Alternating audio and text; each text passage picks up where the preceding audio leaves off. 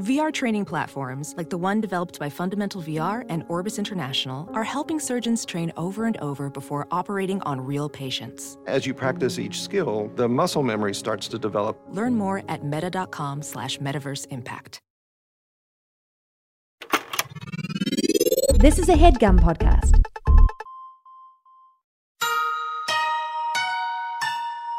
This is Emily. Henley. and Sammy, and you're listening to Too Scary Didn't Watch.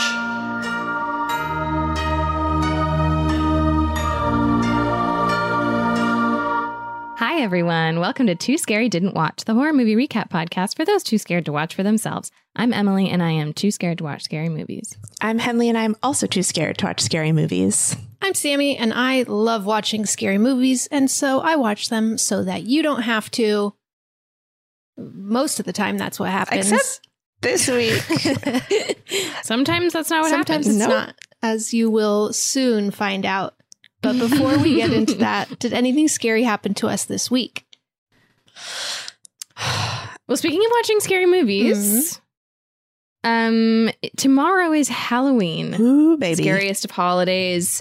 And in anticipation of Halloween, I've been wanting to get a little more in the spooky spirit, wanting to watch some scary-ish things. Ish, ish is the Um, key. Ish, ish, ish. what I love, I wish there were more movies that are like for adults, but are Halloween moody but not scary. We've talked about this before. Mhm. Like, like I don't want it to be a kids movie. I want it to be an adults movie, but I want it to be, you know, Halloween vibey. Mhm. And I have found a couple of those. And um, What are they? I will say, I'll tell you. um, one is Sleepy Hollow, which I had never seen. Isn't that crazy? Oh, I Mhm. saw that like well, when I was too young. it's great. It's super fun. I mean, I know it's like, oh, Johnny Depp, but um, you know, whatever.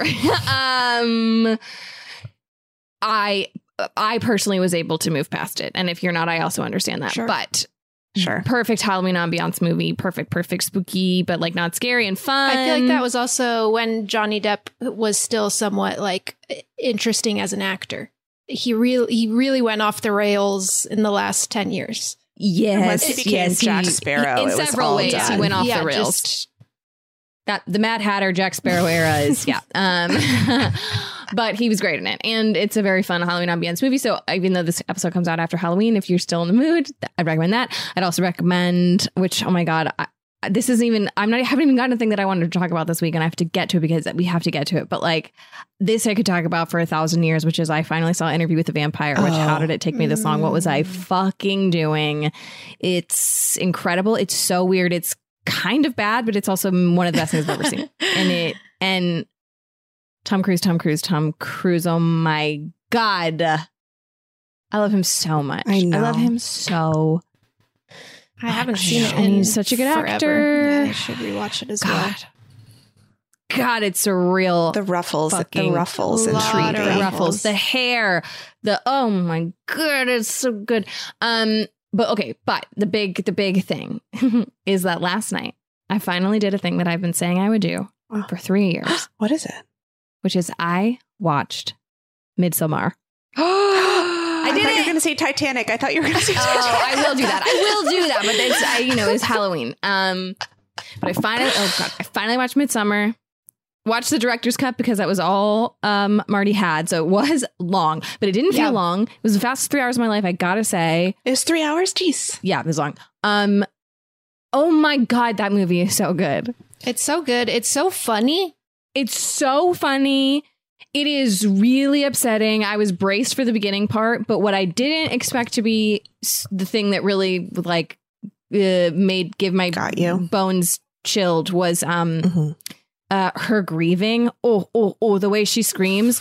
Oh my god. Oh my god. Oh my god. Florence. Ooh ooh ooh. Yeah. ooh she's When she finds her family's dead. when she finds out they're dead. Yeah yeah yeah. Oh oh oh oh. It's It's done so well. Her screams blend Oh into the God. music, into the it's title incredible. music. It's very it's- upsetting. It is very upsetting. But she's incredible. Everyone is so good. Mm. It's so fun.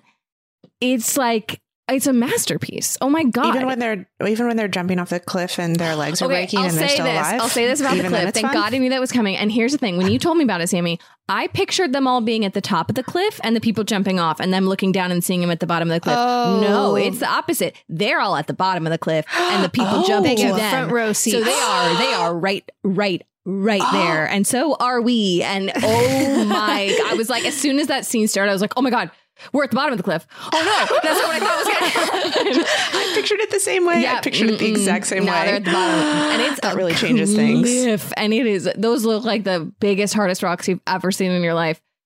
Wow, it's so good, but also it's really triumphant, and it I think is a super happy ending, as we talked about when we covered it. But like watching it, I was like, yes, fuck yes, Danny.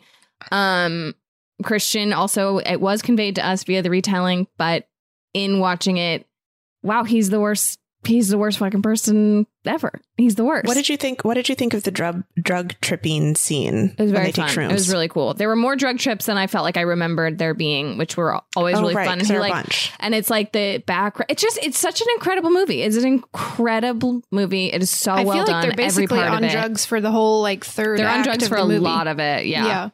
I was Oh thinking God, of the it's shrooms. The initial The one shrooms is really in That one is freaked me in at the beginning, and that one's great. Yeah, Um, that it's one scared incredible. me when I heard about it. It's fucking. I really, I truly, I really recommend. And I really didn't think it was scary. I, I really, and I know we covered it, and so that helped. But like, it's you see everything coming a mile away. It's it's unsettling, but it is incredible. Yep. It's incredible. I'm like, I can't stop thinking about it. And it's o- it's because of this podcast that I was able to do it. wow. Yay. She did it. Yay. Oh my god, Emily. So Happy proud. Halloween. So happy Halloween. um, did anything scary happen to you guys this week? um, well, the scary thing that happened to me this week is that someone recognized me on the street. That's so crazy. That's is that so okay to talk about on the podcast? Yeah. I think guess it, the scary- it happened to this- you. So yeah, The scary thing is how many people I've told, which is everyone now on the podcast too, including who's listening to this episode. it's cra- it's that's. I mean, I can't. yeah, That's a wild thing to experience. It just pierced the fourth wall of life in a way that Mhm. like kind of scared me, like cut me deep to the bone. But it was still like such a lovely. you. Ex- it really rattled me. You're not just chatting with your two friends. Mm-mm. I Other mean- people are Like, listening. Wait, what? Hold on.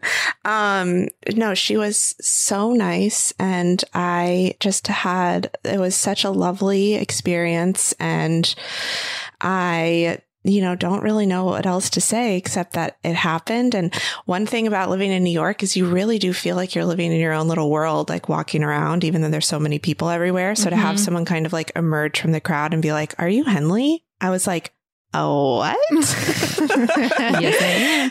Isn't that crazy? I think about some, like, you know how sometimes if you're driving or in, in your case, and you're walking and you like drive past someone or walk past someone you know and you go like, oh, that was so and so. But Mm, it's not mhm. enough of a moment to ever do anything with it. It just like is a thing that happens. And like every now and again, I remember that that re- the reverse is true. Sometimes I'll be like walking in the world and someone I know will see me and I won't know that they did. And I don't know. It's like that's not quite the same, but it's just a way. It's like we just you just can't know. I always wonder about.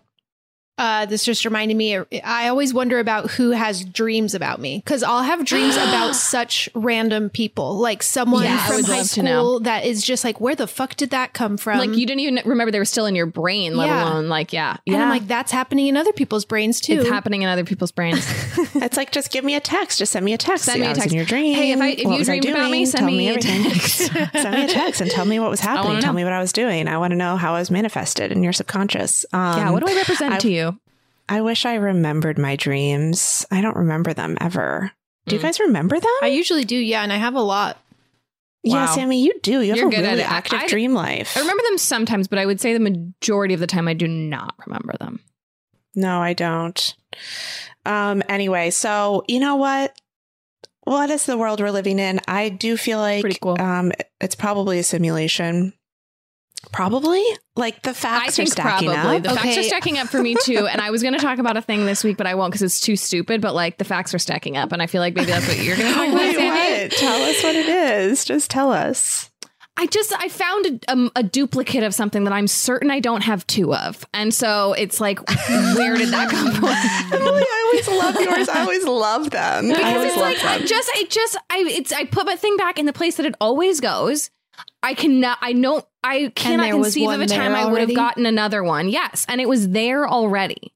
and I- Wait, and that so then- really good. Then that's there were two really good there, and. I was like, but what the fu- in all the time it's like a nail tool that I use a lot, and I'm like, I in all the times I've taken it and put it back in its spot, there's never another one there. See, Yeah, yours are yours are good because they're in like the physical realm. Mine are always like I listened to an episode of Poog and they're talking about exactly what I was talking about like two weeks ago, and I'm Mm. like, no, it's just because I don't have original thoughts. Like that's No, not the same do, thing as being in a simulation. It could Like be yours are like physical examples. Okay, but also mine are usually I'm stupid and I did buy a second one or I'm listening to the sound I'm already playing. Do you know what I mean? So anyway, let's see if Sammy's is the good. wind chime. The wind chime was a funny example. No, mine is just that I'm reading Recursion right now, and so What is that? the Blake Crouch one? I feel like you've read it. oh no, I ha- I don't think so. Oh, I read his old Blake. I, I read the older Blake Crouch. Not is that the newer one? Um, I don't know when it was from, but it's basically about. Well, it starts out as being about something called false memory syndrome, and people start experiencing Oh, yeah. like lifetimes of memories that didn't happen that feel really, really real. Hmm. And then you start learning that it's more about like time travel, space time. So it gets Do you like it? trippy Is it good? weird. Yeah, it's really, really good. I'm Ooh, liking it. maybe I'll read that. I read Dark Matter, and that Yeah. came out in 2016. read I, haven't. I, that's the well. only. That's the only one I've ever read. Yeah, they're similar. It's kind of like trippy, make me feel weird while I'm reading them, hurt my brain a little bit, but in a in a fun way. In a fun way. Um, I'm reading tomorrow and tomorrow and tomorrow. Um, Kurt which is new. Oh. No, um, oh God, I wish I was fucking cool enough to be reading Kurt Vonnegut. just recently, story. re- recently, Tim was trying to get me to read Kurt Vonnegut because he loves it so much, and I tried. I didn't even know Men which one Kurt I was trying to read. I know They really know, do. I've, I've tried so many times. I've I've tried never so many tried. I- times, you guys. yeah, I've like- never tried. I'm just like, I don't care. Like, and I, there are quotes, there are quotes from him that I really like. And I just, I don't know. It's not, I, I'm just, I'm going to be brave enough to say that I don't really like Kurt Vonnegut. That's crazy. Kurt Vonnegut is your music. you know? That's crazy. You got to be brave enough to say that you don't like something. Asshole. Such an asshole response from Sammy. That's crazy. That's crazy. I guess I haven't read anything by him in a long time, so I don't know. But I remember being pretty, uh, pretty into Moved. it at the time. Pretty like into high school. I know. I know that I'm I'm the one in the wrong here. I just need well, to give it. I will try more and I will let I you know it's which one of you is correct. Thanks, Emily. You're welcome. Okay, Sammy, That's what's your what thing? friends are for. Um, this is just something that took up more of my headspace than it should have, which is that this week Matthew Perry said, Oh. or Matthew Perry qu- was quoted in his book. I think there's two different parts in his in his memoir there are two different parts. There where are. he says, "Why is River Phoenix dead?" and while Keanu Reeves still walks among us. it's a cra- it's, It's like really crazy crazy for Wait. so many reasons. It's also just so crazy that none of his publishers were like, "Oh, um, let's take that part out Let's maybe not. and let's not do it twice." That's the thing. It's like one thing to say offhand, like, why is Keanu Reeves still alive while River Phoenix is dead? Or Chris Farley was the other person that he said it about. yeah, And it's one thing to like maybe accidentally say that in, in an interview, but to write it twice in a book that has to be reviewed and like edited. And it's just so crazy and it's so mean. And it's so weird. such a weird thing to say. Does he know Keanu Reeves personally? Got. He has just- to have something in him that is so opposed I think this is the scary part for me was like I was like I need to understand why he did this. And I think I kind of got there in the end and I think it's that I mean he he is an addict and he's talking about two addicts, Chris Farley and River Phoenix, that died of overdoses. And Keanu Reeves was friends with River Phoenix, and apparently Matthew Hmm. Perry like thinks he didn't do enough to intervene with his friend, and so it's like Oh, him yikes. projecting kind of his That's own things yeah, onto that's Keanu not Reeves. how that works. but I really I watched Matthew Perry's Diane Sawyer interview. I was just like, I need to understand how anyone could hate Keanu Reeves. like what? You're like Diane. Ask the question, Diane. Ask. Diane, this is why you got the interview, Diane. but yeah, it just really shook me that anyone could you don't ever hear of people hating Keanu Reeves. could like hate ever. Keanu. Like, Just he's not. He's a- not right. what a weird not right. Target to choose, just someone so beloved, so notoriously kind and like good to his fans and good to the crew of his films and like really hardworking and just like loves what he does. He's a good man. I think that And would love be something that Sammy would it like. What would it mean to you if Keanu Reeves? It came out that he was bad. What if I he would got be canceled? really, really Oh, upset. That would be so upsetting. it would really, really be Ugh. devastating. It won't. But that's the he thing. He doesn't is even it's put his hands on women's backs when he takes photos with them. He he Yeah, the Keanu hand. It, it floats. He, it floats behind their backs because he doesn't want to touch anybody inappropriately. He's very conscious of everything he floats. does. That's I didn't know that. That's huge. He's perfect, and and and if and it's we're just look. There are some people who some of us love dearly, who there are probably some really bad things about Mhm. in the world. Mm, Tom Cruise. But Keanu, but Keanu's not one of them. Is maybe it's Tom, maybe it's not, but it's not. It's not Keanu, and we can all hold that. Yeah, let's not go anywhere near that. It's not even fun to like imagine the counterfactual there. It's not even fun. so we won't. So we won't. We won't do that. Not even close to fun. No. No, it's not fun. Um, but Matthew, speak up. Um, tell us more. I think he I think he did apologize by the way. I think because of the But did he give context? I think maybe what I said it was like what I read in his response. Okay, okay, okay. yeah, Right. being like I'm taking it out on, um, you know, Yeah. interesting, interesting. Yep. Just spent a lot of time thinking about this this week. Did his book come out? I believe it did, yes. Did you did you read it? Matthew Perry's book. I have not read it quite yet. You know, I'm not actually a big fan of autobiographies. Me neither. Really? I don't I don't love a memoir, but I might check it out. But I say that a lot of times with celebrities' books because I'm like curious, but then when it comes down to it, I'm like, eh, I don't know. I don't know if I'm that curious. Did you read Matthew McConaughey's Green Lights? I sure didn't. People fucking loved it. Tim and I tried to listen to it because we heard so much about it, and it was like really Listen tough. to it, was a though. tough Seems listen. fun. Is he the reader? I presume. Yeah, Yeah, oh, he's he- the oh, reader. he's he's, the the reader. reader. Oh, he's the reader. Oh, he's the reader. It's a lot. It's oh, a he's the reader. He's the reader. And he's ab- yeah. Oh, whatever. That's a whole other conversation. All right, should we fucking get into this movie? Let's talk Yeah. about this week's movie. we should.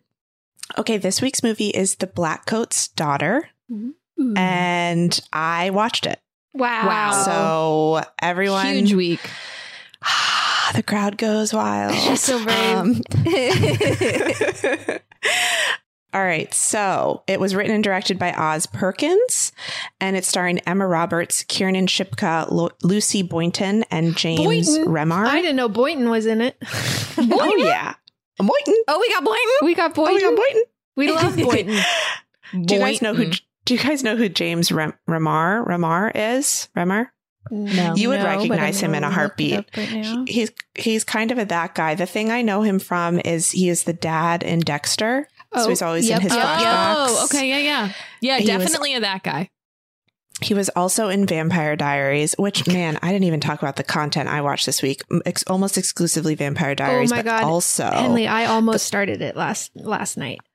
I it is so good, Sammy. It is Damn. irreproachable. It is perfect. It is it's the it's the only thing I ever want to watch for the rest of my life. Wow. It's the those early 2000s outfits. Oh my god. Any, anyway, I also watched The Witches of Eastwick, which I have a lot to say about Ooh. too, Mm. but we don't need to get into that right now. Um, this movie was released by A24. It was filmed in 2015, came out in 2017. Sorry, real quick. Are those three women supposed to look identical? Is that part of the plot of this movie? Because I just pulled up the cast on uh, uh like to Google to see, and the image that comes up of the three of them in a row is like I'm seeing the same face three times, and it's really tripping me out. Well, one thing they have con- that's connected is that they have all worked with Ryan Murphy. So each of them have worked with Ryan Murphy. that must be it. you must be seeing the the Ryan That's Murphy what. I'm seeing. I'm seeing the Ryan Murphy. it's because it must be because Ryan Murphy has a type. You know what I mean? Sure. So- yeah, yeah, yeah. Oh, yeah. Yeah. Okay. Anyway, I'm not going to answer that question. Okay. Oh, okay. Great. Um, 5.9 on IMDb, 74% on Rotten Tomatoes, and a 68% on Metacritic. Okay. The box office says it made uh, $38,000. So Not great. Not great. That is not good. I think it was mostly released direct to streaming. It was like mostly released on DirecTV. It did have a theater release, but limited. One theater, one Well, day. yeah, pretty limited. And I couldn't find the budget, so I don't know. yeah, they don't want the you to know. was. It was uh, its director Mike Flanagan. Ever heard of him? Heard of him. Uh, he he lists this as his favorite horror movie, Ooh, according to yeah, Screen we've Rant. had we've had it requested quite a lot. Yeah, I mean, Wow. People like this movie. I'm Yeah. excited to hear about it. Well, the writer and director Osgood Perkins is. Uh, here's some more trivia. I just launched into the trivia. Um, That's great. He's horror movie royalty. He's the son of Anthony Perkins, who's the Oh! actor Mm. who played Norman, Norman. Bates. Mhm. Yeah, and Psycho, um, as well as its three sequels. So this was Is Oz Perkins uh, hot? I presume then. Oh my god, look it up. I don't know. I didn't see any pics. I mean, let's pause the podcast. Yeah. This is really We all important. went silent. I would really like Cindy. Please keep in the length of pause that we just did in real time to find out if he's hot. Yeah, he saw it. Okay, cool. that was worth it. Yeah, that was that worth was it. worth it. But he's also kind of a little scary looking. He's been Okay, well. ac- he was an actor in a bunch of things, but in little tiny roles. Like he was in Legally Blonde, technically, as like a little side role. Technically.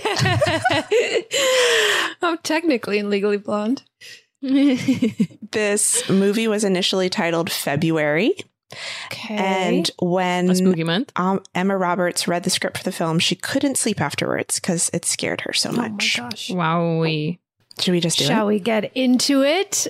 Ooh, I'm really excited. It's the bleakest time of the year, so you know what that means. We deserve to get cozy on the couch, rewatch our favorite TikTok videos, and drink a goddamn glass of wine. If you ever struggle to pick out the right bottle, you will love our next sponsor, Naked Wines. Did you know that when you buy wine today, most of the money goes to things like fancy packaging, big budget marketing campaigns, and tax? That is crazy. Naked Wines is a subscription service that seamlessly connects you to the finest independent winemakers on the planet. So you get a box of the market's best quality wines however often you'd like for a fraction of the price. And hold on to your butts, you guys, because the deal they have for you is insane. Just wait.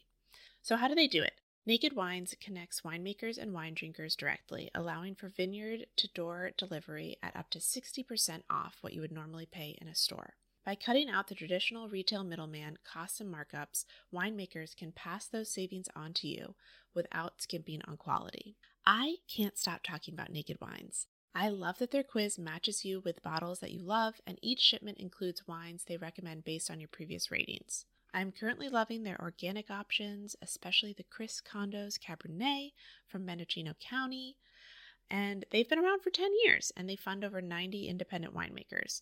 So, with no commitments or membership fees, you can enjoy Naked Wines hassle free. And the best part every bottle is a passion project from an independent winemaker, so you're literally making an independent winemaker's dream come true. So head to nakedwines.com slash too scary and enter voucher in the top right when you get to the website and put in too scary for both the code and password to get six bottles of wine for just $39.99 with shipping included.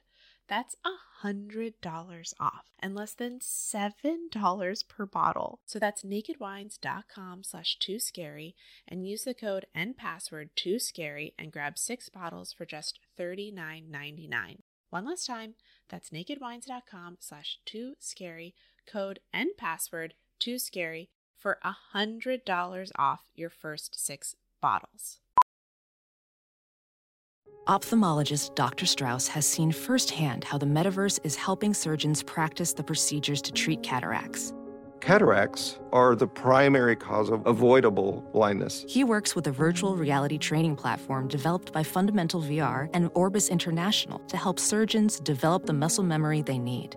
The result? More confident, capable surgeons. And even more importantly, Patients who can see. explore more stories like Dr. Strauss's at meta.com slash metaverse impact. Henley, I'm so proud of you. Tell us about it. Okay. All right. Um, the most important thing for you guys to know about this movie is that it's very moody and atmospheric. Okay. It's ev- the entire color palette is very dark gray, dark blues. Everyone's extremely pale. It's Mhm. not vampire movie. It's Mhm. not. So get your head out of that space. Okay. But it is, I mean, the alternate title is February. It takes place Winter, um, in cold, like deep dark. winter, cold. Yes, yes. February, a very tough month. It's a tough month, especially in the Northeast where they are. It starts with a creepy, haunting song called Blackcoat's Daughter. Mm. And it's this creepy woman. I wish I could, I can't I'll try to sing it. She's like, deedle, deedle. Deedle, deedle. That's not when I expected this to start. deedle, deedle. Deedle, deedle. It's a very creepy song. Just imagine. Deedle, you just have to trust me that it is very creepy. You. Okay, I can't sing it, but the lyrics are Blackcoat's daughter, what was in the holy water, gone to bed on an unclean head. The angels, they forgot her. Ooh. All right. Everyone's sufficiently scared. Yeah. So, um, the first shot is of Kiernan Shipka. She's asleep in bed. They're very loud strings. The music is very moody and sad and instrumental the entire time. It's cutting between her asleep in her dormitory bed and then of the dream that she's having. And in her dream, she's alone. She's walking through an empty landscape that's covered in snow. And then suddenly this kind of tall black figure appears next to her, starts walking. You can't see him. You can kind of only see his torso. Um, and it's cutting between that and then her back in the bedroom in different like poses sleeping. And then at one point she kind of wakes up and a dark figure like passes over the screen and she like looks tired and she goes daddy you came early. And then one thing to note about the performances across the board for everyone almost expressionless. Like Mm. no one is giving emotion in this film. Mm, everyone is very muted very flat the entire time. Interesting. So then it cuts back to her dream and she sees a car burning in the distance and she looks sad and devastated and she just says, Mommy. Okay. That's how, that's how it opens. That's all, that's all we need. We get it. need. Mommy in a burning car. Daddy came early. Mhm, Daddy came Deedle early. deedle. Deedle deedle. so then she's awake. It's starting her day. It's very, very early. It's basically dark outside, and she's slowly marking off days on her calendar. What time period is this? Did you say? It's it's right now. It's like twenty fifth. Okay, I was 2015 probably imagining when like 1800s. Didn't the mood Mhm. kind of create an 1800s type vibe? I should. I- I thought it was going to be like that when I looked The at the Black title. Coat's daughter. Yeah, feels like it would be. So- I'm glad I asked because yeah. I was picturing the wrong thing. Mm. Well, uh, one weird thing I will tell you about this movie is that even though it takes place like in modern time, one thing to note is that there are like no cell phones. I mean, they are using payphones and like physical phones, Okay. Okay. landlines. Um, yeah, she's awake. She's marking off the days of her calendar until it's today, it's February 22nd. And on that day, she's written mom and dad in a heart. And so clearly today's the day they are coming. She's going to see her. Kiernan Shipka's character is named Catherine. She goes to a Catholic girls boarding school called the Bramford School. And the, this whole movie takes place like, or this part takes place like over the, a weekend. And it's the last day before her winter break. And there's a school recital. She's uh, performing in it and she's kind of summoned to Father Brian Ryan's office, who I guess is maybe her music teacher or someone, to let her know that he won't be able to make it to her recital. She seems disappointed, but again, Kiernan Shipka's performance is so like reserved that it's hard to know exactly what she's thinking. Um, at one point during the conversation, she looks in the corner of the room and kind of very slightly smiles. And Father Brian is like, uh, is something funny? She's like, no. and he's like, um, you smiled. And she's like, oh. And that's kind of how a lot of the conver- the dialogue Okay. goes in this movie. Okay. All right. um, it's very tense and awkward. Then we meet Lucy Boynton's character. Her name is Rose. It's picture day. She is walking in to get her picture taken, and we get a very extended, kind of slow mo shot of her walking into the classroom. She's like, her hair's, she's f- flinging her hair over her shoulder. She looks pretty sad. She sits down on the stool and then slowly like lifts her head up to get her picture taken and a huge smile comes across her face. The picture's taken and then the smile like slowly goes down and she looks like extremely depressed again and then walks out of the room. And there's like just this long extended scene of that happening. Okay. She goes to the nurse with a headache. They give her some pills. And then she chats with her friend outside smoking a cigarette. And she tells, she's talking about how she's anxious because she's four days late on her period. And her friend is like, Are you going to tell the guy? She's like, I don't know. Do you think I should? Just not sure what to do. And then she's the next scene is her sitting alone in an auditorium listening to the principal give a very condescending speech about um, good conduct over break. And uh, the speech is not important, but the thing that's weird is at the end, he finishes by going, Sound good. and then the entire auditorium goes, Sounds good. They all respond that way. Um, it's not like culty or anything. It's Just more like, just a weird school, thing. Yeah. Yeah. So then we get a shot of all the cars coming in. The parents are arriving for the recital. Everyone's being picked up to go home for winter break. Catherine is standing outside on the driveway waiting for the cars, watching all of them roll through. Her parents are not arriving. She's looking very sad. Kiernan Shipka then goes on stage uh, to do her performance, and it is um, really mediocre, like extremely mediocre. She just like On plays the purpose? piano. No, I think she's given it her all. Like Oh. I don't know. Oh. I think Like in the I think movie, this is it. it, it's Are we as an audience supposed to think that it's mediocre? I think as we as an audience are thinking like this is just an extremely normal like 14 year old girl. Yeah. Like she's supposed to be Okay, a freshman. She, oh, okay, got it. This is not. Yeah. Okay.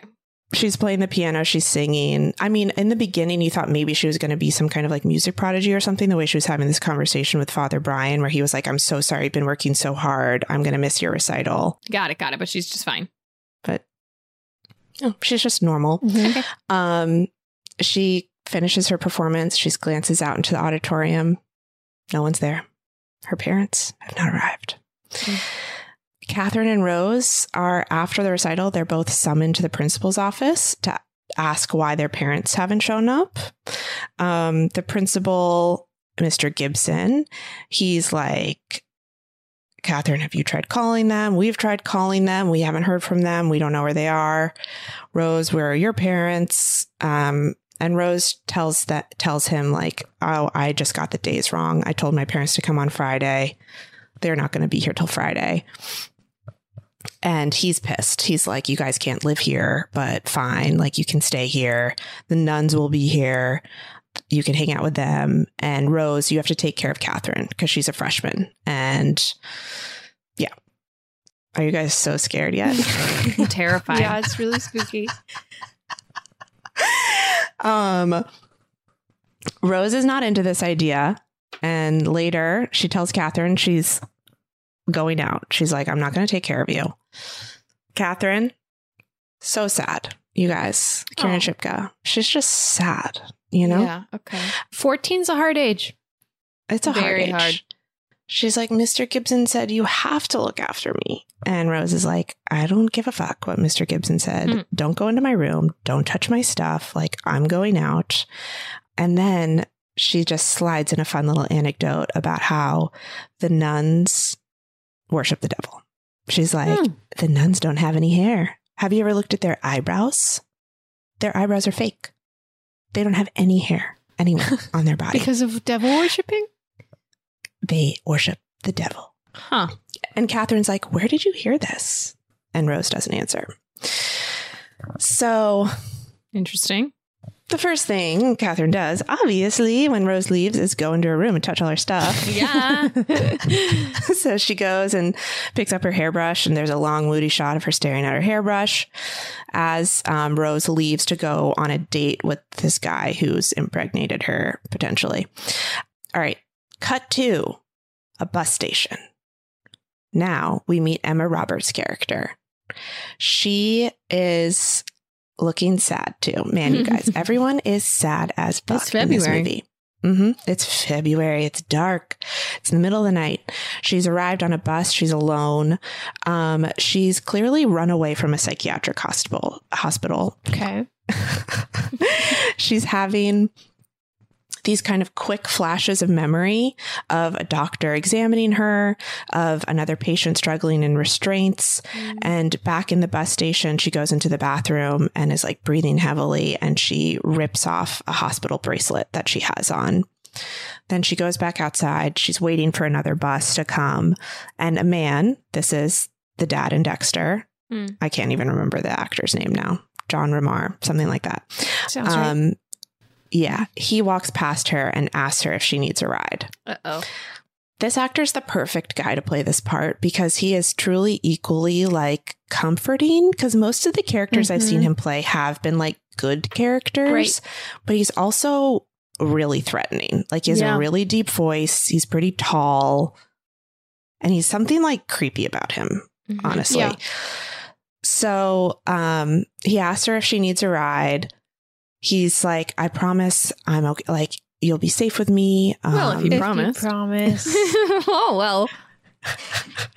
he points to his car, which is idling in the distance just with the headlights. See, I um, have a car. And he's like, My wife is in the car. Like, just come. You'll be fine. Like, we can take you where you need to go. I'm like, Don't get in that fucking car. Mm-mm. But then we cut to her getting in the car, and the wife is in the car. She's in the front seat.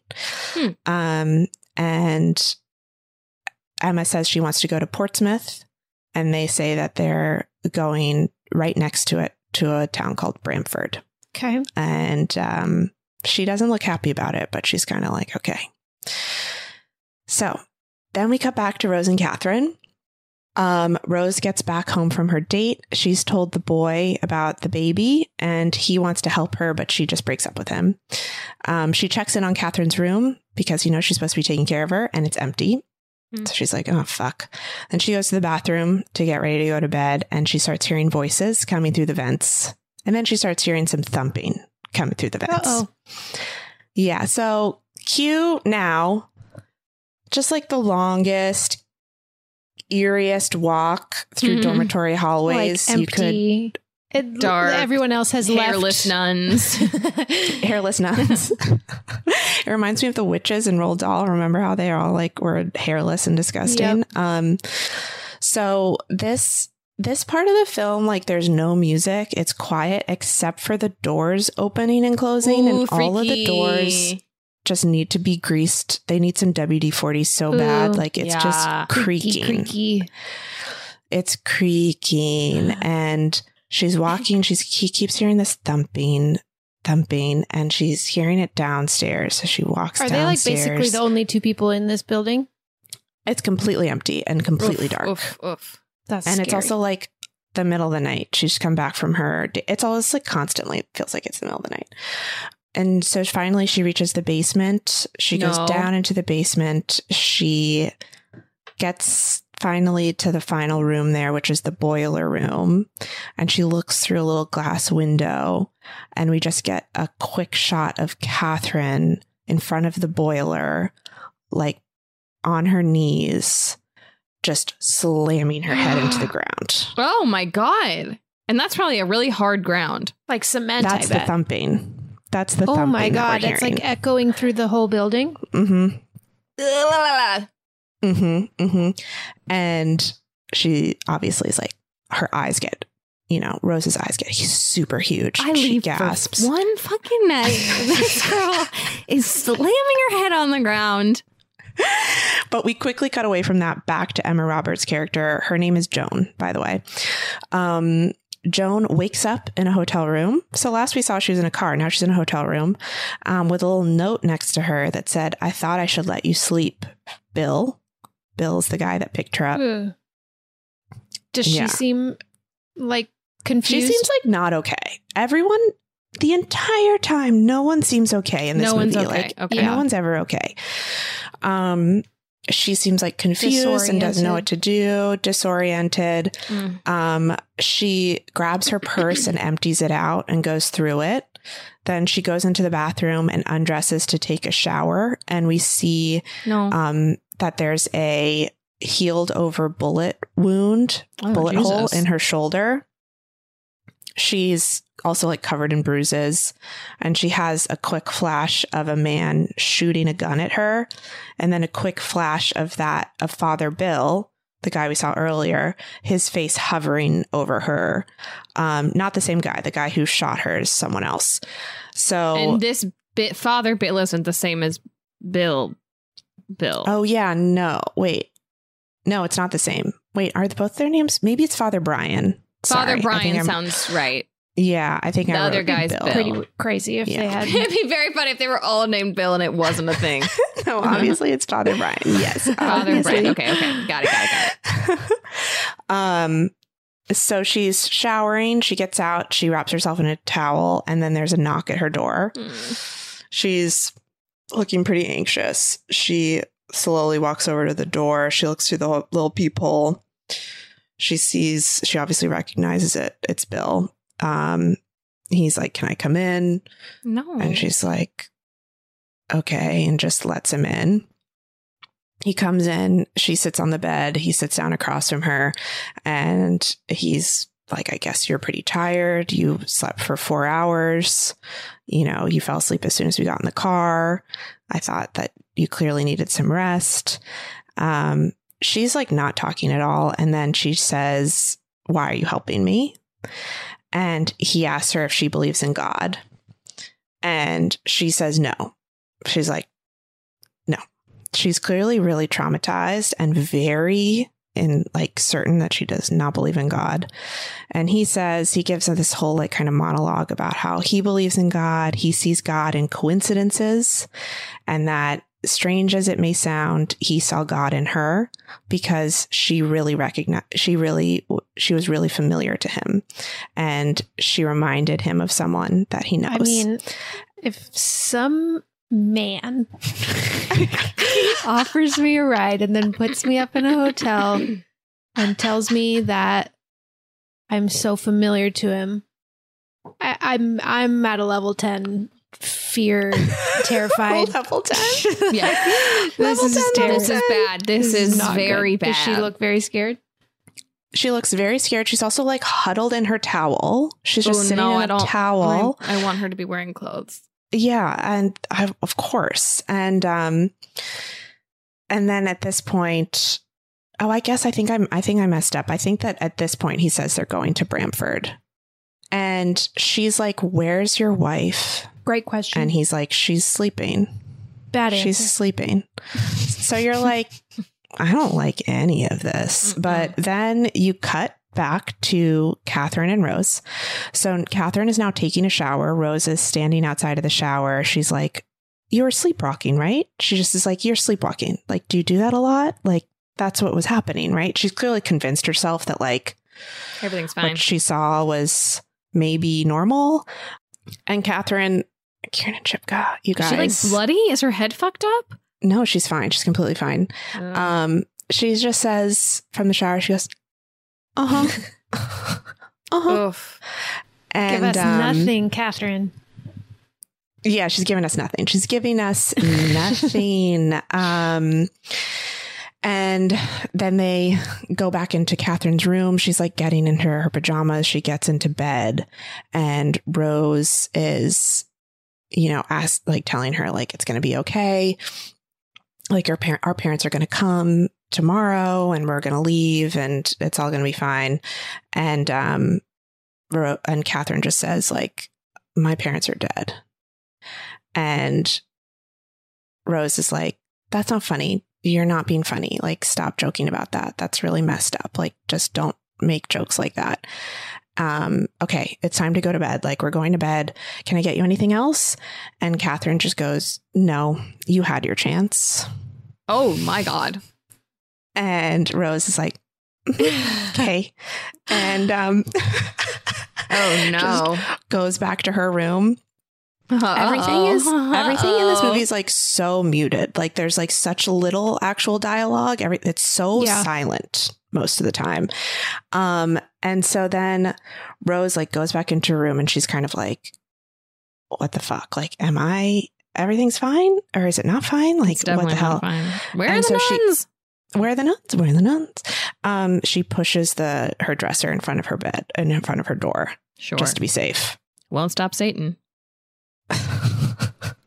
might work So then we get a quick shot of Catherine sleeping. She's sleeping in bed. She starts kind of grunting and writhing. And then just the quickest shot you've ever seen. She's on her stomach. Suddenly her legs just fly up over her head and her feet go next to her head. Like she does like a backwards, like, whoop, like completely contorts her body, like just really quickly. And it's so fast and so like quiet. It's just like, doop, doop, doop, and then it's Eh, over. And, And that's all you or see. it, it cuts away, or Oh. she goes back to laying normal. No, no, it, it, it cuts away. It'd Like be you very just funny see her. go like, you don't see it go back. You just see it go forward. but it's so Super fast. Is it's it so like fast something and it's that so like do you think Kiernan Shipka's body did, or is there like some sort of no, no. Imagine. Okay, this is it. Imagine you're sleeping on your stomach. Then imagine bringing your feet up next to your head? This like this way and putting them next Okay. to your head. Can you imagine doing that? this is my head. These are my legs. They go, shh. And then your feet land next to your head. That would be crazy. Just like really fast too. But does it you look do it really like fast. VFX, or is it like they got like a little body double contortionist? They got a con- they got a contortionist and they did it from like the other side of the room so you can kind of just see her silhouette. Do you know what I mm-hmm. mean? Yeah. And you see you see her head on the pillow. And, And she's, then you her see her head is on the there. pillow and she kind of opens her eyes and she like grunts. And then you cut to the far away shot and you see her legs go up and go over her head and then it's over. Crazy that there are contortionists who can do that. That's, I mean, remember Wild. Malignant? I do. Mhm. That was Do I ever? will it ever top that? I don't know. Mm. This makes uh, this is like the kiddies table compared comparatively. So, cut back to Joan, Emma Roberts. She's back in that hotel room. She has her towel on. Bill is inviting her down for dinner. He says um, his his wife is still isn't around, but he's like, "You're probably hungry. Will you come downstairs and eat dinner with me?" Is his wife? Did his wife have eyebrows and hair on her head? Yeah. You didn't really see her. You did see her kind of clearly for like one second. She was in the driver's or the passenger Okay. seat of the car. She looks like pissed off that they picked up Emma Roberts. Um, so she goes downstairs to have dinner with him. Uh, it's just him. And he, at this dinner, he immediately is like, the person you remind me of is my daughter. Um, we lost her nine years ago. And we're going to her grave to put flowers on it. We go every year. It's the anniversary of her death tomorrow. Um, and he's like, Do you want to see a picture of her? And he p- takes out a picture of her from his wallet, hands it over, and it's Rose. Mm. It's Rose. It's Lucy Boynton's character. It's Lucy Boynton. Yeah. It's Lucy Boynton's character. Uh-huh. That's interesting. Mhm. Okay. So it's that picture we saw, remember in the beginning, her picture, Picture day picture. day. Yeah, where she was slow mo walking into the room, big smile. We see Which was the same day that they didn't get picked Mhm. up. that they didn't get picked Okay. up. It's Lucy Oh. Boynton. And it has Yep. it felt like we were in the past? No, so that's part of what the twist is. It's We like were in the we think that we think that we are in the same timeline, but it's actually nine timeline. years later. It's nine years later, and um, Okay, okay. Emma Roberts like looks looks at the picture and she's like I have to go to the bathroom and she gets up and she runs into the bathroom and she runs into the stall and she like puts her hand over her mouth and she starts laughing. And she starts laughing. What? Oh, oh, oh. I bet. I feel like I have a theory. I have a theory. okay. Okay, okay, what? Keep going, keep going. and all of a sudden, while she's laughing, you get a quick shot of her, of Emma Roberts strangling someone and then stealing the purse that she has. The purse that she went through earlier when she woke up. It's not her purse, it's whoever she killed. She steals the purse and then looks at the driver's license and it's not Emma Roberts, but it says Joan. So that's the like identity she's assumed. Got it. So Emma Roberts is bad. She's bad. bad news bears. Wow. Twist, it wasn't the guy. So when she goes back out to see Bill, he's speaking with a police officer. She clearly looks scared. She's like, oh, fuck, fuck, fuck, fuck, fuck. Why is he talking to a police officer? But it's just that they're going to get snowed in if they stay. So they need to leave that night to avoid the storm. So then we cut to Joan sitting in back in the car with his wife. She's back. She's in the passenger side seat. They're just quiet per usual. Very awkward, very tense. And then the wife starts going on this whole monologue where she's like, This is why Mike Flanagan loves it. yeah, that's true. this is an inspiration. It was an inspiration for him. Um, a whole monologue like, um, did he say you looked like her? He always tells everyone they look like her. They never do. You don't look anything like her. Okay, well, I've I never disagree. seen it. I've never seen it. I've never seen it. Like, did he tell you she was murdered? Did he mention that part? He never mentions that part. Um, did he say have? We have a daughter? We don't. We had a daughter. We had a daughter. Like this woman is clearly pissed. This has clearly happened before. It's a thing that happens where he picks up like young women that maybe remind Yeah, I him mean, of his daughter. I wouldn't love it either. Not a I great I wouldn't habit. love it. I wouldn't love it. And it's just really sad. And Emma Roberts is just not responding. She's just sitting in the back, like expressionless. She's trying so hard not to laugh in the lady's face.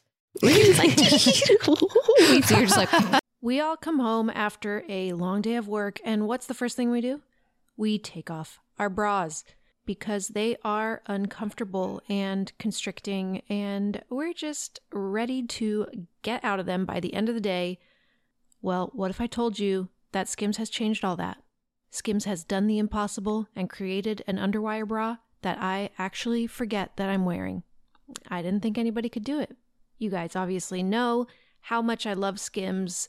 I have tried many of their other products. I've never been disappointed, but I, yeah, just don't normally love an underwire bra. I prefer a bralette, but I've loved everything else I've gotten so much that I thought, you know what? Why not try an underwire bra from Skims? Let's just see. And they did it. They did it, folks. They created my favorite underwire bra I've ever worn. I have the weightless scoop bra. It has this nice, like, mesh material that's supportive and comfortable, breathable, but still very sexy. And yeah, like I said, I, I do genuinely forget that I'm wearing it, and that is very rare. I, you know, I'm a broken record over here. I love Skims. I love Skims. I'm sorry. That's just the, the cold hard truth. I will shout it from the rooftops. because I want everybody to know. I want everybody to share in my joy and my comfort. So shop Skims bras at skims.com, now available in 62 sizes, 30A to 46H, plus get free shipping on orders over $75. And if you haven't yet, be sure to let them know that we sent you after you place your order. Select podcast in the survey and select our show in the drop down menu that follows.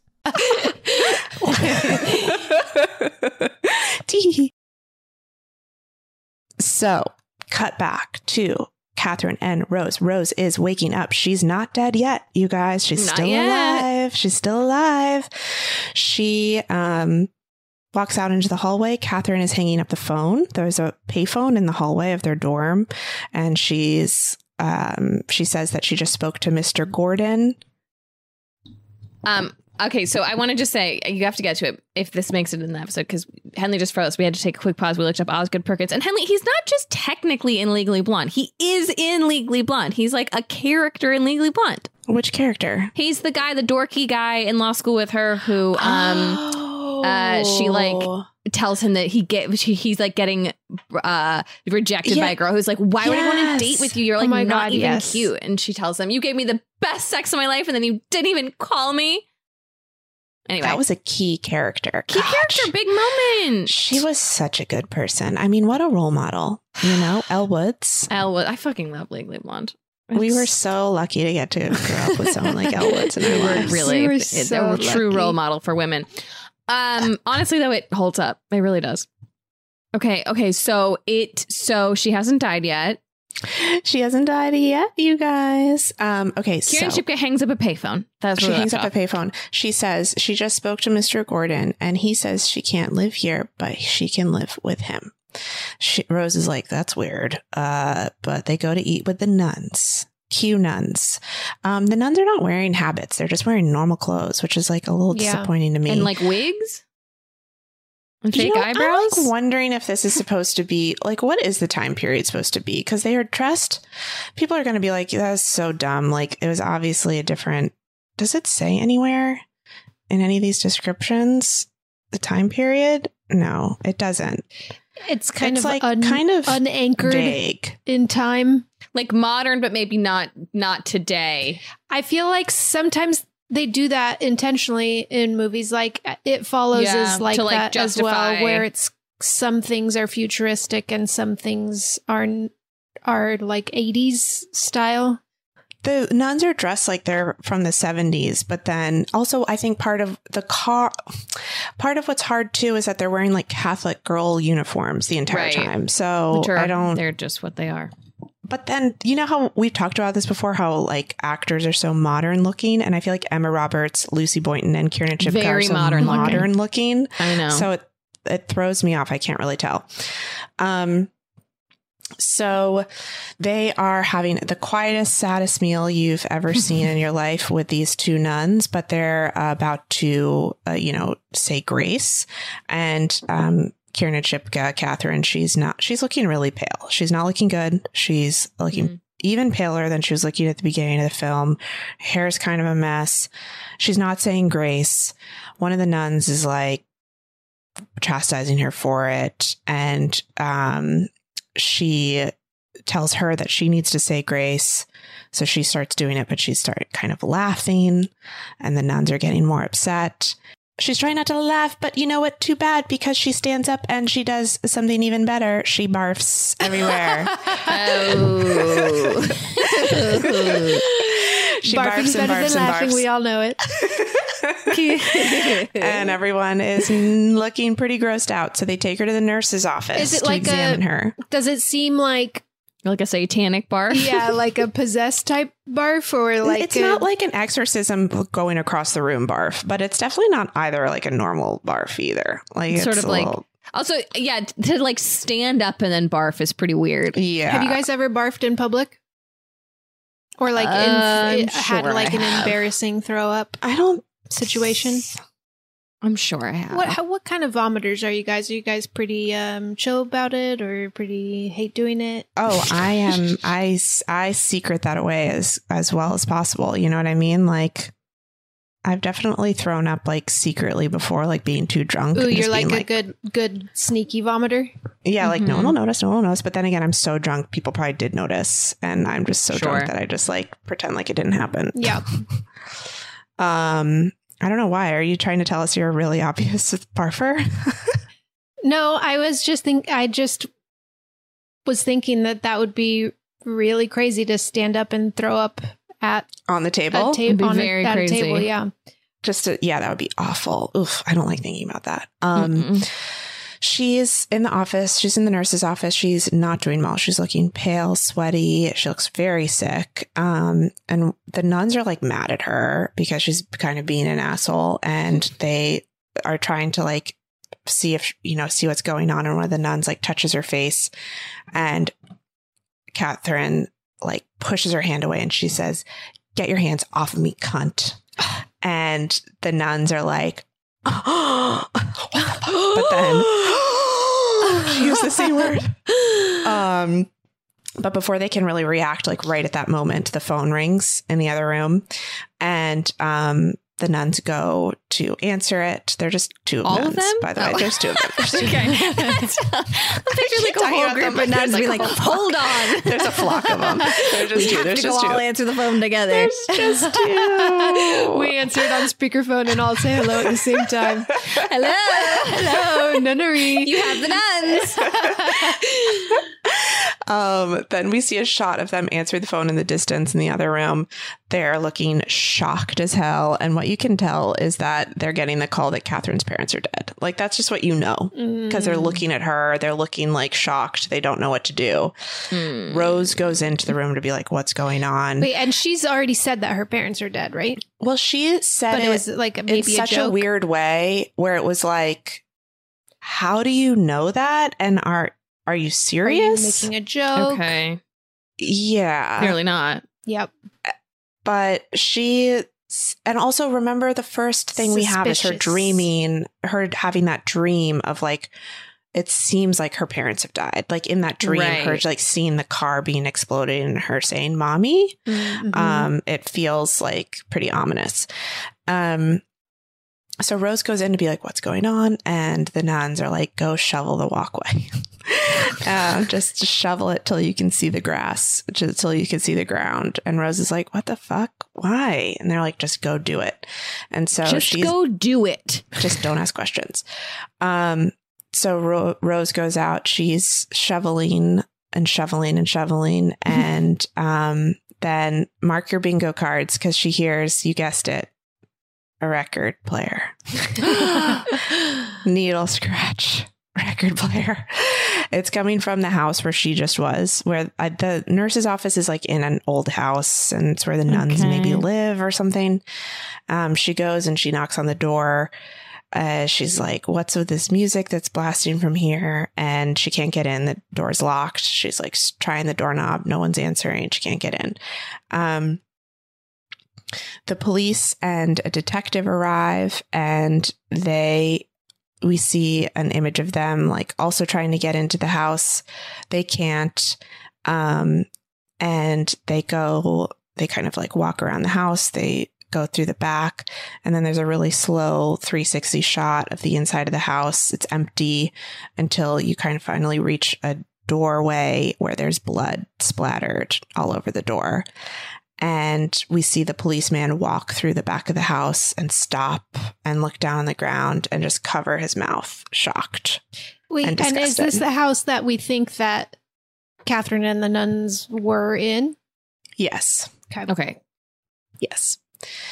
So then we cut back to a few, like two days ago or a day ago or whatever it was. Um, and we're back with Catherine and we start over kind of with her. So, Huh. e- so with Rose and with Joan, um, we each got like title cards for them where it was like Joan and then Rose.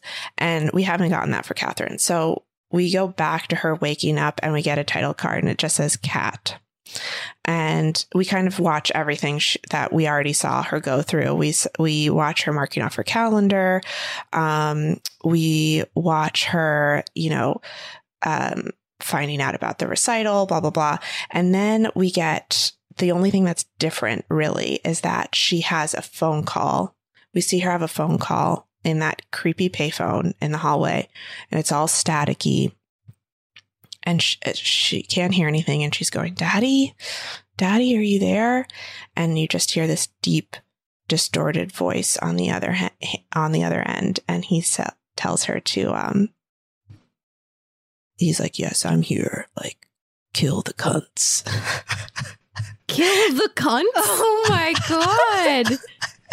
and then she just hangs up the phone and she looks kind of shocked. And the thing that's like really crazy about Kiernan Shipka's performance throughout all of this is you can't tell like where is it just her and where is it her like kind of being Possessed. possessed like you just can't tell like it's she just kind of plays it the same way like the entire intentionally, time or she's a Hmm. bad actor? Because I, kind I mean, probably she's a bad actor, but you know, with this movie, it's a little interesting. I don't know. The line is hard to tell, but um, uh, then you know, we continue to see shots of Catherine throughout the day.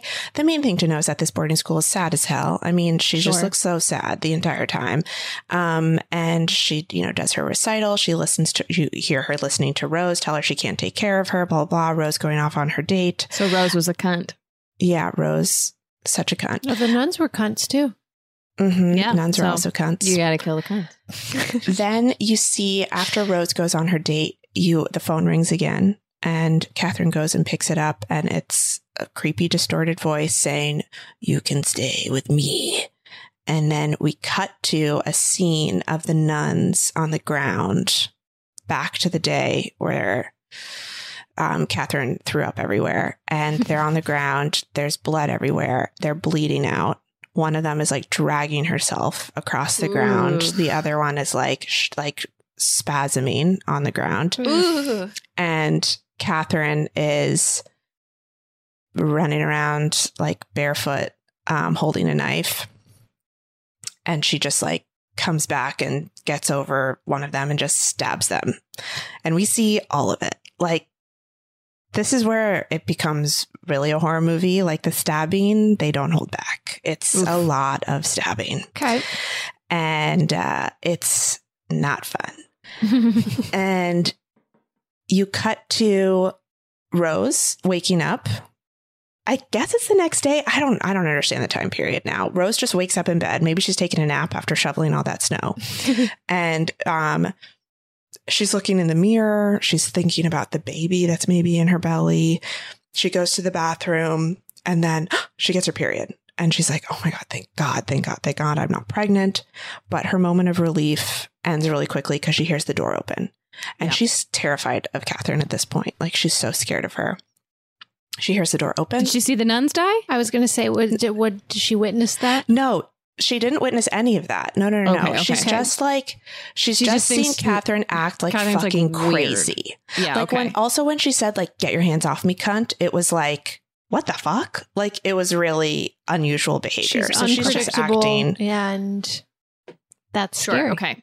That is it's scary. a little scary so she's like catherine and then she hears the door open and close again and the doors are terrible in this movie the doors are Yeah, squeaking loud, squeaky. everything's silent squeaking squeaking then she goes out of the bathroom cue a long walk do- walk long walk down a dark hallway opening and closing a lot of squeaky ass doors.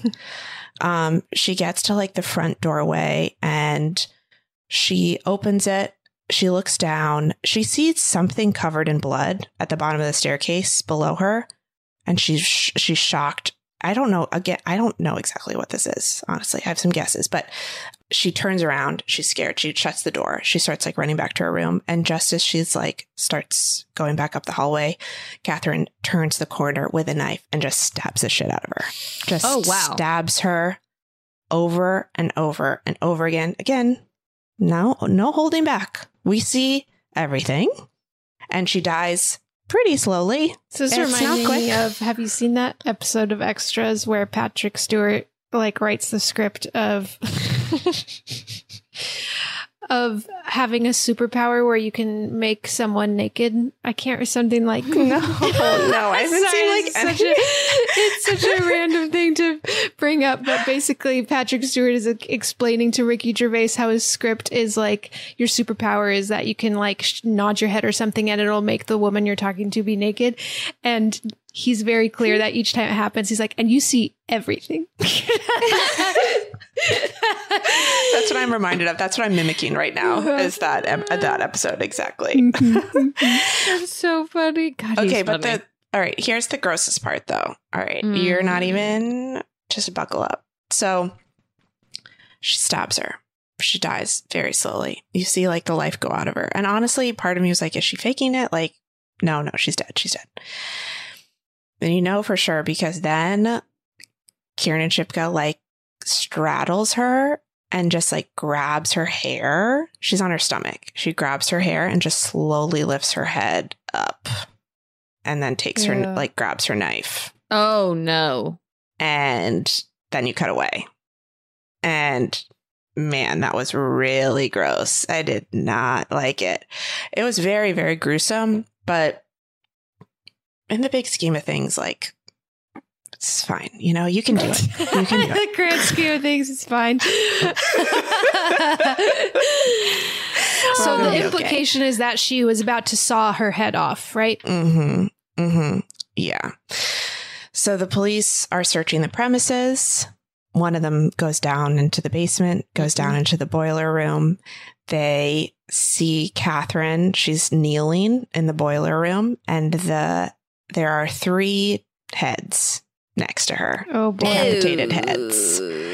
And the cunts. the policeman is this yeah cunts he's just this like young guy who's fucking scared as hell Yeah. and uh he's freaking out and it keeps being like drop the knife because she's holding a knife he's like drop the knife drop the knife drop the knife Ooh. and she He's gonna shoot her. you can see you can see her hearing him and to hi- to her his voice is all distorted and fucked up and kind of sounds like the voice she was hearing on the phone Hmm. and um she puts her hands above her head she doesn't drop the knife she puts her hands above the head and she screams hail satan and Nice. just starts like screaming and at that moment he shoots her in the shoulder and you it's the same shot yeah. from Yep, yep, Emma. Mm-hmm. Roberts in the beginning. Mhm. So now we're back in the car. Do you think they ever would have seen a picture of the person who killed their daughter? That's the- Probably. okay, this is the central issue with this film is that yes, they look alike, but like, like Kiernan Shipka and Emma Roberts like don't look that. You know what I mean? Like it's Yeah. like I know why they have to do it because otherwise there's no twist. But it's kind of like the twist is a little bit diminished because it's like nine years later, you don't look like a completely different person. you know? Yeah. Um. Anyway, so yes, Okay. Well, Emma okay, Roberts is. Catherine, Yep. and now we're back in the car, Mhm. and Bill and his wife are driving. It's like the most fun road trip you've ever been on. um, and the wife is saying, "You don't tell people. You don't tell people she was murdered, do you? You don't tell people that they had to do a blood test to make sure that her head matched her body." Um, and then Oof. Emma Roberts is like, "I'm gonna be sick. Pull over the car. Like I'm gonna be sick." And the wife clearly doesn't want to pull over because it's right at the school. And um, she doesn't want to go there. And but you know she keeps saying she's going to throw up. So bill pulls over. Second she, he pulls over she just stabs the shit out of them. She just kills them both. She cuts his throat and she stabs the wife a bunch. And then she just throws up everywhere in the car oh my god. She loves to and do then she and then she um cuts their heads off Oh, really? has she. Oh, okay. Do we think she's like been possessed this whole time? well let's talk about Or, that at the end Okay, okay. Oh, oh, we're not at the end yet. Okay. we're almost at the end. So then she puts her she puts the heads in the suitcase. And at this point in my notes, I just write, "What the hell is this movie? Like, what's happening?" Uh-huh. Then she's covered in blood, and there's a long extended shot of her like cleaning the blood off of her with a napkin. And then she puts One some makeup napkin? on, just one napkin. God, a napkin can do a lot. You know, you always have those stray napkins in your car. Like that's Yeah. what you need them for, is when you have covered in blood for this reason. Um, so then we get a shot of Kiernan Shipka back nine years ago. She's been, you know, restrained. Um, she's in the hospital. Father Brian comes to see her. This is the shot we also saw of him like hovering over her from earlier. Mhm. And he's like, Catherine, Catherine. And her face is so muted. And then she kind of looks at him and he goes, There you are. And he says, You're not wanted here. You will go from here. And he starts doing like an exorcism Mm-hmm. on her, essentially. Mm-hmm. So we're cutting between the exorcism that's happening and then Emma Roberts breaking into Bramford, which is now abandoned. Clearly, this murder rampage that happened, people Sure, didn't want to go back to school the there. school. So it's all shut down. Um, everything's boarded up, but she breaks in and we're kind of between this and the exorcism. Father Brian is lining up all of his cute little exorcism accessories. I mean, this would be like a fun ASMR to do, you know, opening up your holy water. Spritzing it. Putting your little uh, Christina, your little rosary beads on the table. There's so much going on. Um, and he's, you know, throwing the holy water on her and saying all this shit. She's r- like rising out of the hospital bed, out of her restraints. And she sees a figure in the distance. Kiernan Shipka sees something. You see her see something. And she like starts kind of crying and she says, please don't go. Don't go and you see an image of in the distance of this like furry dark creature with some long ass horns Ooh. and then it's gone and then it cuts back to emma in the boiler room she's her hands are covered in blood she's the boiler room is there's obviously no fire in it. She's trying to light it. It won't light. She has the heads with her. They're next to her. It won't light. It won't light. Like she's like trying to make it work. It's not working. And then she walks back out onto the street you just see her walk back out to where the car is and she just starts hysterically crying like the most anguished cries you've ever heard into her hands like she's st- co- like covering her face with blood that was left on her hands just screaming screaming and roll credits and then that's the end Wow. okay, so she wanted her little goat friend back. i think so Yeah. And Yeah. so she cut those heads so she could get her goat friend back. hmm I think that's it. I think she like missed her goat friend, but also Missed like, being possessed. but she's still kind of possessed because that's a pretty insane thing to do. And also, like, when did she get perse- get possessed? I don't know. Interesting. But do you guys feel like uplifted and happy now? I mean, it, good? sound, I, it sounds good. I liked it.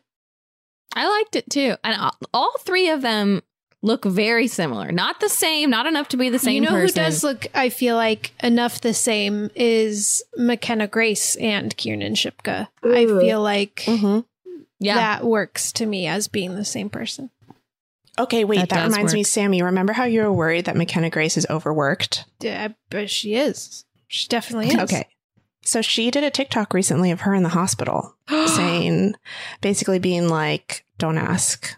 Like, you don't, She's Yeah. like hospitalized from exhaustion.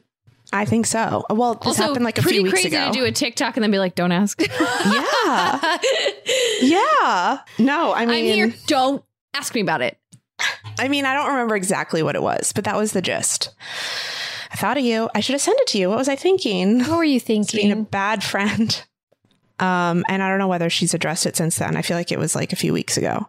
Yeah, I'm wor- I'm worried about her. I'm worried about her. I hope that she recovers quickly and s- decides to only I don't know. She's 16, man.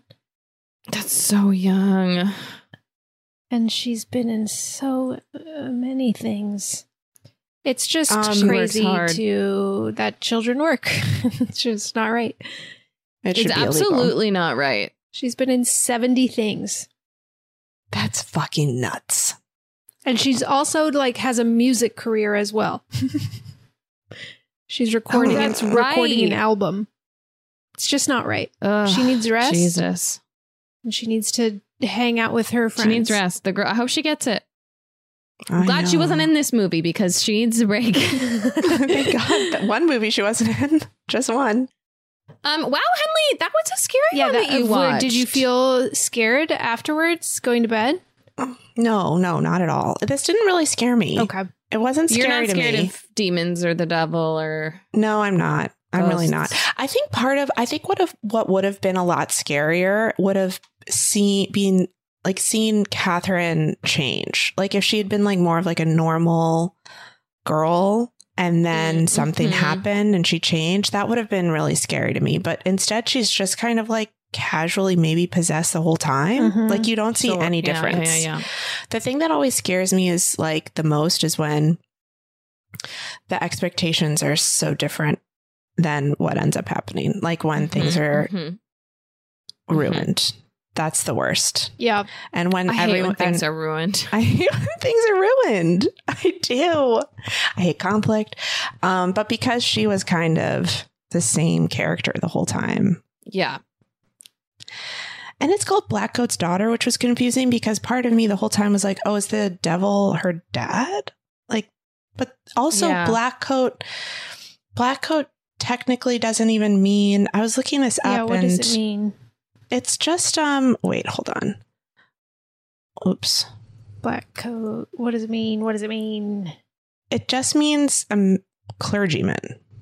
Mm. Well, I don't know then. I don't know what to do with that. I, know. It's not, it doesn't like mean devil or anything. I looked it up and everything I looked up was just about this movie when I tried to look up Black Coat and Devil. So Hmm. it's pretty, I mean, the movie itself is good and I did honestly like enjoy watching it. Um, it's very atmospheric. It's very moody. Yeah. If you Mhm. want like just like a February dark winter sad movie and it's, you know, an hour and a half quick. Mhm. Great. Um, I think the main flaw is just that there's such little character development or such little like Mhm. emotional weight behind any of the characters besides maybe a little bit Lucy Boynton, a little bit, but you just don't know anything about yeah any that of is something that i like from right from the beginning when you're just thrown into people's lives with no backstory and Yeah, the whole movie is like this event. a and it- little little present story it does or make even it like anything for them to react to besides just like a couple of events. Like if you just had a few more things happen to the person so you could see a little bit more of their personality or a little bit more of who they are. Like yeah even if it's small, like a small conversation.